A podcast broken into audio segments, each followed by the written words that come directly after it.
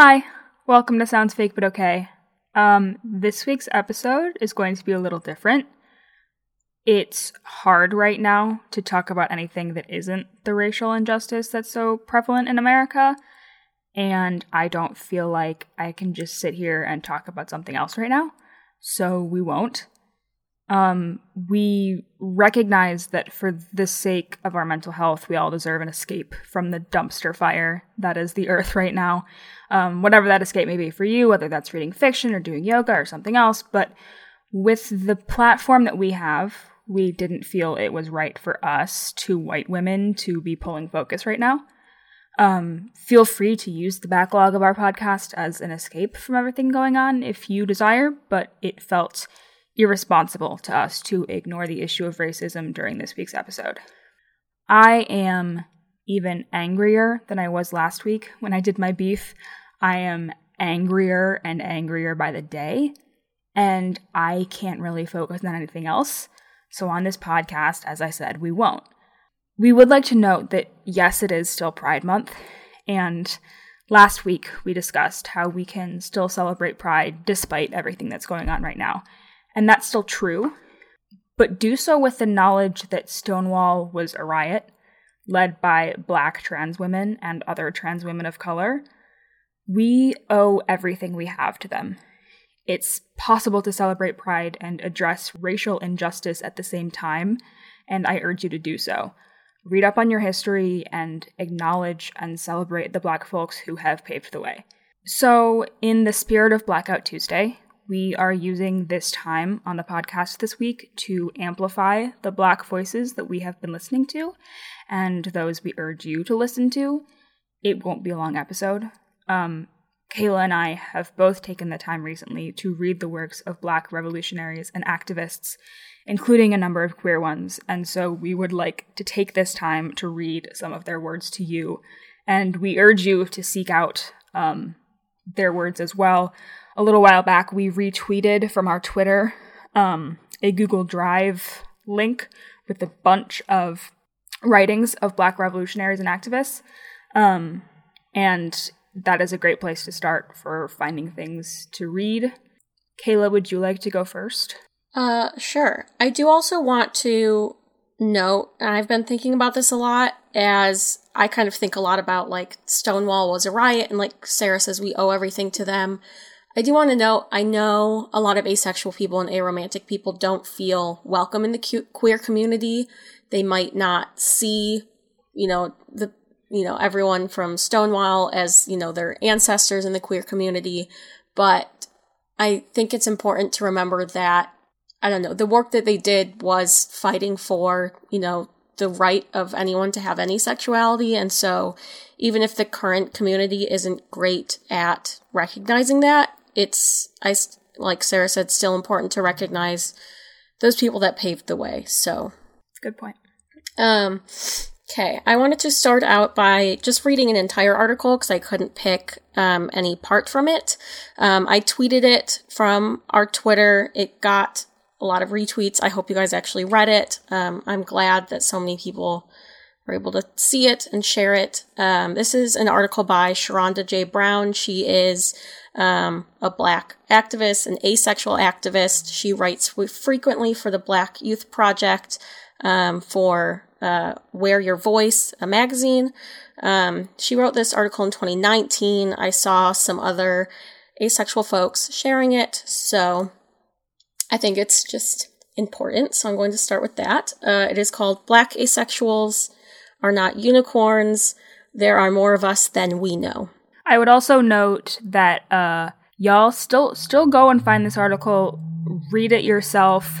Yes. Spend some time with it. Give it the clicks. Give it the hits. Uh, yes. Deserves that. So yes, and it's on the Black Youth Project website, and I would highly recommend looking through their entire website. There's a whole tab for gender and sexuality. Um, Sherronda has written a lot of other things for them, so definitely don't just like take me reading it. You should go give it your clicks and your shares and everything. Um, so, trigger warning at the beginning from Sherronda this essay contains discussions of sexual violence as well as racist violence and fetishization. Okay. I personally know of fewer than five black people who identify as asexual, and I've only met two of them in person. The others remain virtual friends for now, but I hope to meet them someday. Of course, these are just the ones who are semi out. I'm confident that I've met other black asexuals, ones who weren't just out, and I suspect that many others simply don't know that they are on the asexuality spectrum or that asexuality is even a possibility for them. I never knew it was possible for someone like me to be asexual. I had internalized so many myths about what it means to exist in a body like mine. I didn't understand what possibilities there were for me until I began to unlearn and challenge the long held misogynistic myths about my value being tied to my sexual accessibility and my worth being determined by my fuckability. Black people are forced into a box of hypersexualization thanks to centuries of propaganda and policy born of white supremacist, colonialist ideas, and white people's racial anxieties. This imagined irrevocable hypersexuality has been used in specific ways to justify and rationalize injustices and brutalities against black people throughout history, aiding heavily in our dehumanization. Quote, lynch that black brute before her before he rapes a white woman. This black bitch ain't nothing but a whore. She can't be raped. Sterilize these animals now before they breed more bastard black babies. The government shouldn't have to be financially responsible for the kids these sex crazed N words keep having. So many of us black folks, folks have internalized these ideas too, particularly about black women and girls. Quote, that fat ass little girl knew she was not what she was doing. Black women ate nothing but thoughts and hoes. That black teacher shouldn't be wearing a fitting dress with an ass that big. Sexuality is always written on black people, especially black people who are read as women, in a way that makes it understood as something that is immovable, eternal, and unquestionable. I once internalized these messages too. Quote, you can't be a virgin, your ass is too fat, insisted the boys through middle school and high school. They never believed me when I said that I didn't have sex or that it wasn't something I was interested in. As my body developed, I sometimes overheard other adults whispering to my mom variations of, you better watch her, when they thought I was out of earshot. Or maybe they actually wanted me to hear their words in the tone that it was said in. Maybe they wanted me to understand that they had already decided that I was, what I was going to be was not just a sexual being, but one so licentious that I was, I would need to be controlled. I didn't know which was worse. Repeated messages like these warped my perception of myself and my body from a young age. I came to understand my body and myself as inherently sexual, even, as I received seemingly contradictory messages that my fatness made me undesirable, and I didn't know that there was any other option for how to exist in this world. I thought that the hypersexualization of my body meant that I had to buy into it and perform the sexual existence expected of me, or else I would not be seen as normal and valuable. In more recent years, there came a new digital wave of the already ongoing sexual revolution among black women, wherein sexual liberation was promised through the embracing of sexuality. It was and still is an attempt at reclamation, a way to take hold of the narrative among black women's sexual expression. It promotes a necessary bodily autonomy and renouncing of the shame so many black women are made to feel for simply existing as sexual beings in a search of deserved sexual pleasure. It took me too long to realize that this black feminist pleasure praxis of engaging in sex unapologetically, while undeniably valuable for many others, does not and never will benefit me. My sexual liberation didn't come until I was able to fully embrace my asexuality and understand that I am not broken or abnormal because of it. Being a black asexual woman often feels like living in the shadow of the mammy, a caricature whose asexuality is conceived of only because she is expected to mother everyone around her. Mammy is allowed to be free of the racialized hypersexualization only because it permits her more time, energy, and space to perform her endless duties. She is not allowed to have desire or desirability, not allowed to seek out sexual pleasures or intimacies, because her entire focus should be on her domestic and emotional labor. Mammy's desexualization serves the world, and it does not serve her. Because we have no other dominant cultural images of black asexuality, this is the type of existence that many people expect me to have when they learn that I am asexual. This world so often makes me feel like I'm not allowed to reinforce stereotypes about my body and my desirability that are rooted in historical anti blackness, misogynoir, and fat phobia. Asexuality is already greatly invisibilized as queer identity. Black asexuality is even more so. This leaves many black asexuals with unique barriers to finding our place on the asexuality spectrum and developing community with others like us. This is why it's not enough to simply speak about asexuality awareness. We must also acknowledge the ways race and assumed and or assigned gender play into our understandings of our sexualities and how others protect, project sexuality onto us. Compulsory sexuality can be and often is just as damaging as compulsory heteronormativity. It certainly was for me. And the pressures and barriers black people face in this arena are distinct from our non black counterparts. I wonder how many other black asexuals share a similar experience to mine and how liberating it, would be for them to be able to name it, even if only for themselves. Mm-hmm. Uh, Sherronda can be found on Twitter at Sherronda J Brown. That's Sherronda S H E R R O N D A J Brown. Yes, and she has obviously been doing amazing work for a long time, both about asexuality and blackness, and both. I wanted to read this first because I know that, you know, obviously the majority of our audience is asexual, and I'm assuming it is going to be most accessible for people to begin or, you know, hear about race at all in the context of something that they know. Um, so I hope that you are able to kind of listen to this, hear your own understandings of your own asexuality in it, and understand or begin to understand how race plays into it. Um, I wanted to personally speak mostly today just about intersectionality with sexuality and race specifically, um, gender as well, because I know our audience skews heavily to women. Or other non binary or non binary. Yeah. Yes. Um, so I wanted to talk about that. I personally, that's how I was kind of brought into conversations about race. For the first time, I found it very accessible and a good place to start for me personally. And so I wanted to talk about that. So I guess intersectionality basically meaning the intersection of different identities to understand how they work together to work against someone. So how someone like Sherronda is not just asexual, not just black, but both, and how this kind of puts her in a double jeopardy. Um, and makes, you know, one plus one more than two um, in terms of facing oppression and hardships. Can I also just jump in really quickly and say I'm going to get into this a little bit later when I read my stuff, but one of the things I read ahead of this but chose not to quote from is a piece called I Am Your Sister Black Women Organizing Across Sexualities by Audre Lorde. Um, and that also hits on intersectionality, so I would recommend reading that to all of our listeners. Yeah, there's definitely a ton of work out there by um, black feminists. So the second thing that I will be reading from is from the Combahee River Collective statement. Um, the Combahee River Collective was a group of black feminists um, who started meeting in 1974. This was obviously around the time of kind of a lot of feminist movement. Um, yes, I'm going to be talking about feminism today.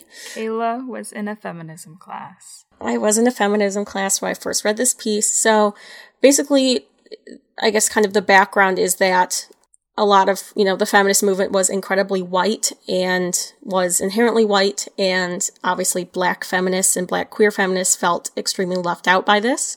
So, this is kind of their statement of what they are doing and what they believe. So, this is from this statement and under their what we believe section.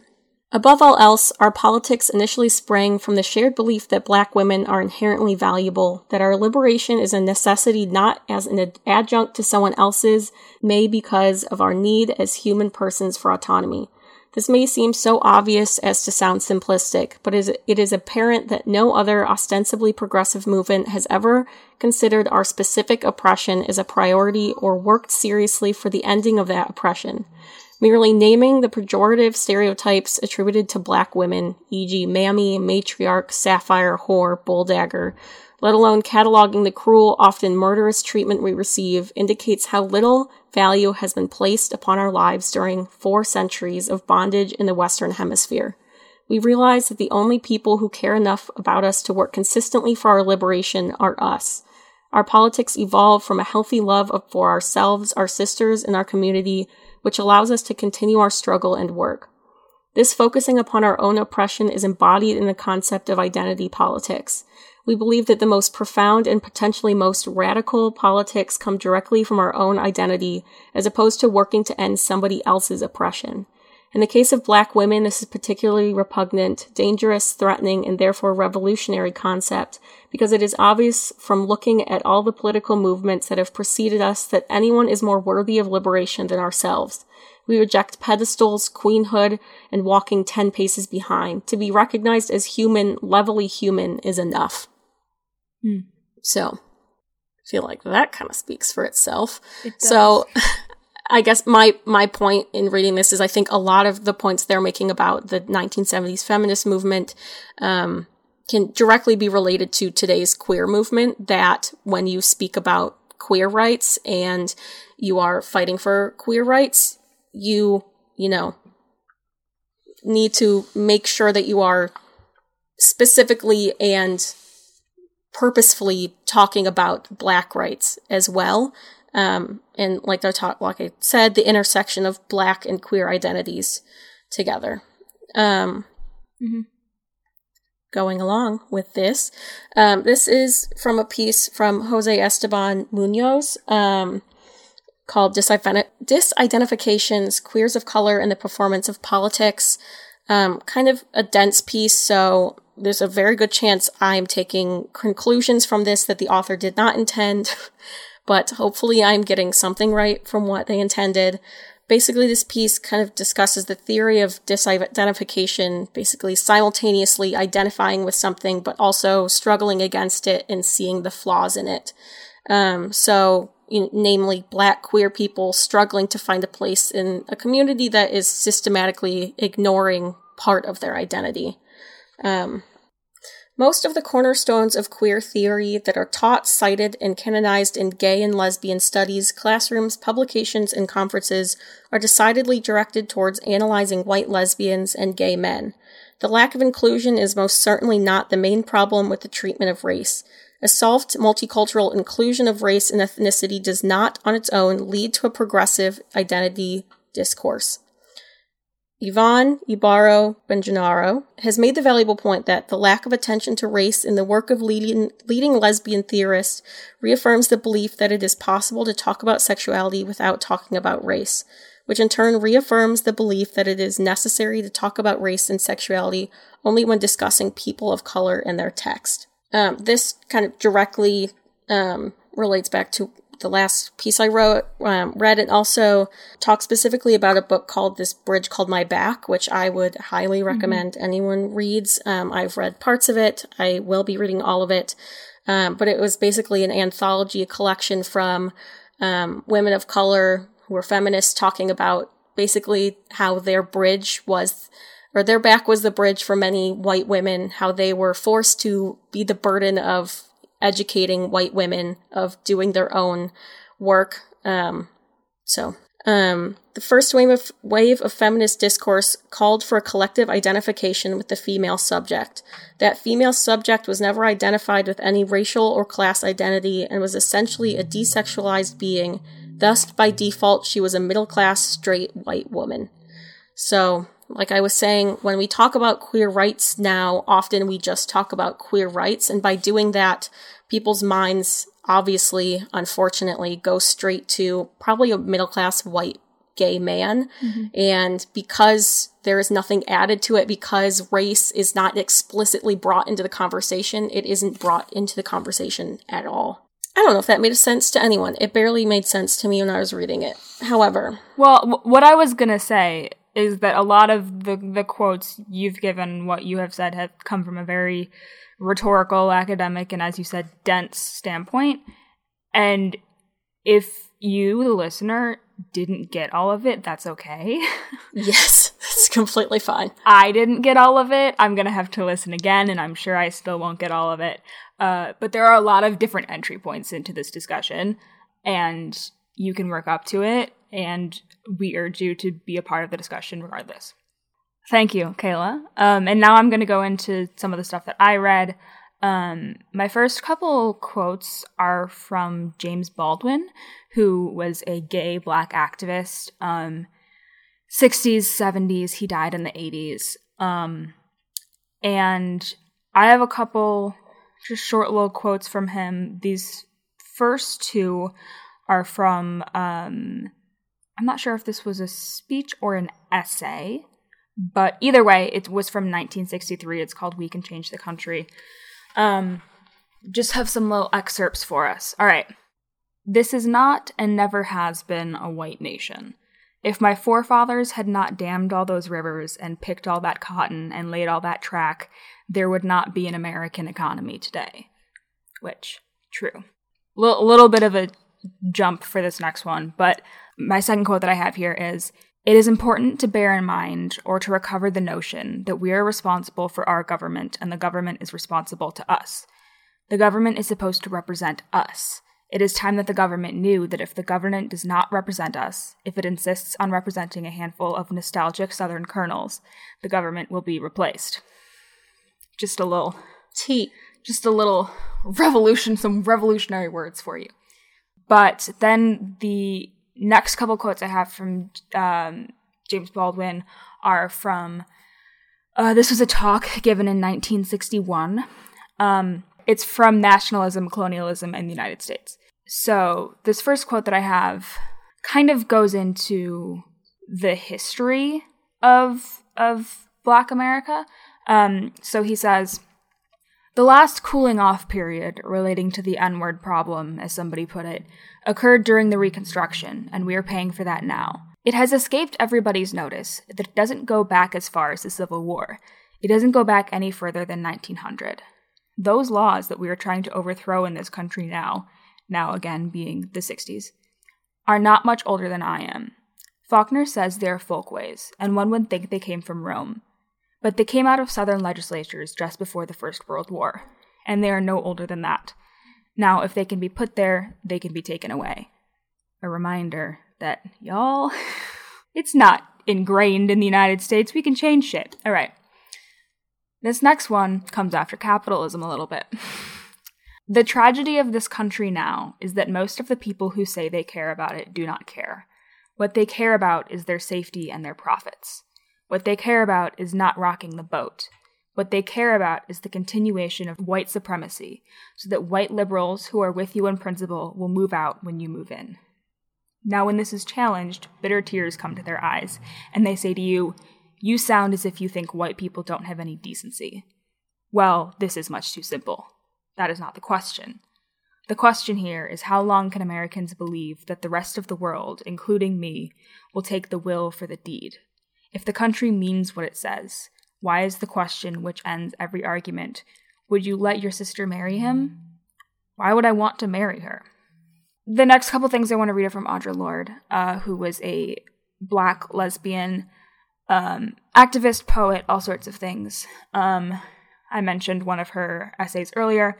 A few short little quotes from, well, the title of it is The Transformation of Silence and Language into Action.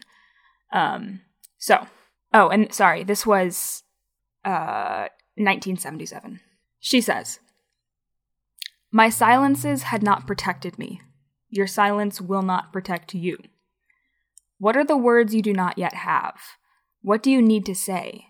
What are the tyrannies you swallow day by day and attempt to make your own until you will sicken and die of them, still in silence?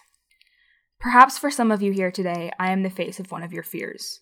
Because I am woman, because I am black, because I am lesbian, because I am myself, a black woman warrior poet doing my work, come to ask you, are you doing yours? And then she says, For we have been socialized to respect fear more than our own needs for language and definition. And while we wait in silence for that final luxury of fearlessness, the weight of that silence will choke us. Got you gotta say it, folks. You gotta just say shit when you mean it.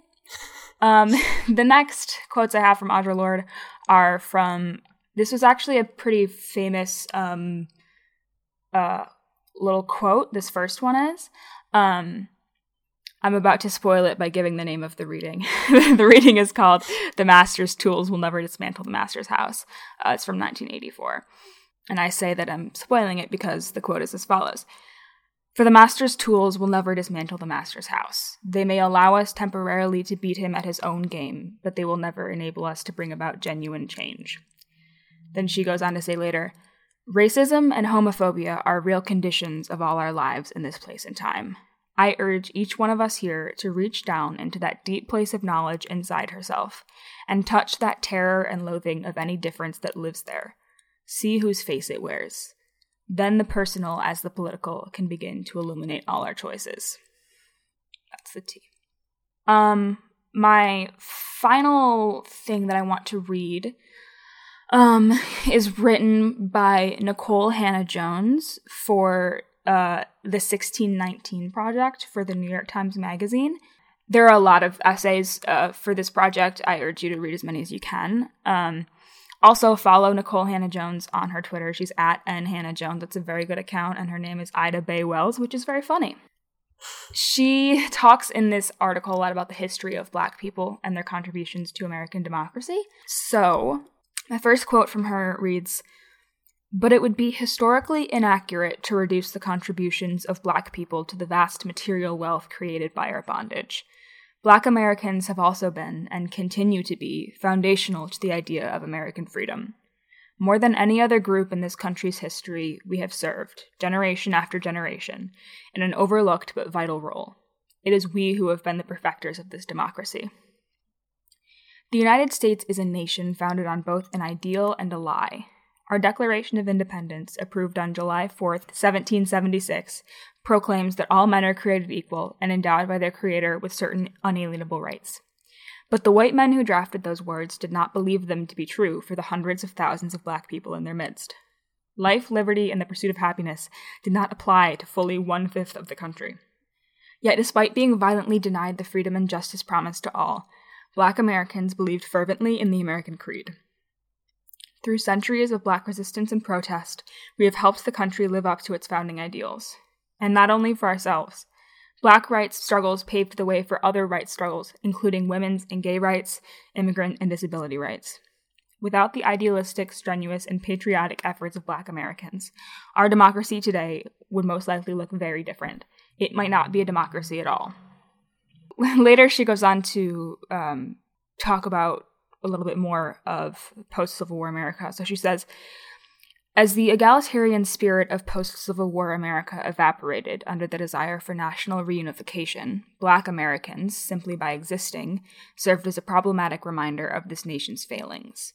White America dealt with this inconvenience by constructing a savagely enforced system of racial apartheid that excluded black people almost entirely from mainstream American life, a system so grotesque that Nazi Germany would later take inspiration from it for its own racist policies. And then I would like to end on this last bit, which is um, a bit hopeful. Uh, she says, The truth is that as much democracy as this nation has today, it has been born on the backs of black resistance. Our founding fathers may not have actually believed in the ideals they espoused, but black people did. As one scholar, Joe R. Feagin, put it, enslaved African Americans have been among the foremost freedom fighters this country has produced. For generations, we have believed in this country with a faith it did not deserve. Black people have seen the worst of America, yet somehow we still believe in its best. So I know my quotes kind of hit on a lot of different topics, um, but I hope that some of them at least got you thinking, and they will maybe lead you to do more reading on those subjects. So thank you for listening. Um, we won't be doing beef or juice this week. Um, we won't be reading patrons. Instead, we would like to leave you with some things um, that we would recommend to to watch, to listen, to continue to educate yourselves on this topic. I have a few written down. I don't know if you had any, Kayla. I have a couple. Okay. Uh, the ones I would suggest are the podcast Pod Save the People, the cast recording of A Strange Loop. It was an off Broadway musical by Michael R. Jackson. Um, it won a Pulitzer Prize. At times, it's really difficult to listen to, um, and that's the point. Um, I recently ordered the book White Fragility by uh, Robin DiAngelo, and it hasn't arrived yet, but I'm very eager to read it. And um, I haven't gotten to watching this one yet, but my sister highly recommended it, so uh, I will say 13th on Netflix. It is a documentary. Um, and I've heard nothing but good things about it. Kayla? Uh, yes, I would obviously recommend Sherronda J. Brown for especially everyone who is asexual. Um, like I mentioned, the Black Youth Project and Wear Your Voice are both projects she works for. Um, I would also recommend the website podcastsincolor.com. It is literally just a directory of podcasts by people of color. So if you want to listen to people who are not us, who actually know what they are talking about, I would highly recommend checking that out and supporting the people that put it together because it is not their entire job to run this and they need your support. I would also recommend following Victoria Alexander on Twitter at Victoria A-L-X-N-D-R. Um, she is a scholar and a black woman and she's putting, been putting together a lot of great, um, I don't know, resources of books to read. There's an entire, um, document called the Anti-Racist Resource Guide that kind of goes through everything in a very easy to understand way of just like racism, you know, implicit bias, a lot of recommendations of things to read, to watch, to listen to. Um, so I would highly recommend checking out her Twitter and finding those resources. Mm-hmm. I'd also like to make a note. Um, last week, when I went on my rant about racism in America, I noted that um, other countries, if they don't have the same issue, um, may have, they probably do have similar issues, um, even if it's not explicitly against Black people. And I urge all of our non American listeners um, to also engage in activism in your own country um, for, for what you can for the underrepresented people in your country. Um, I urge all of our listeners to keep signing petitions, keep using your voice, keep donating where you can, um, keep amplifying Black voices. Kayla, do you have anything to add?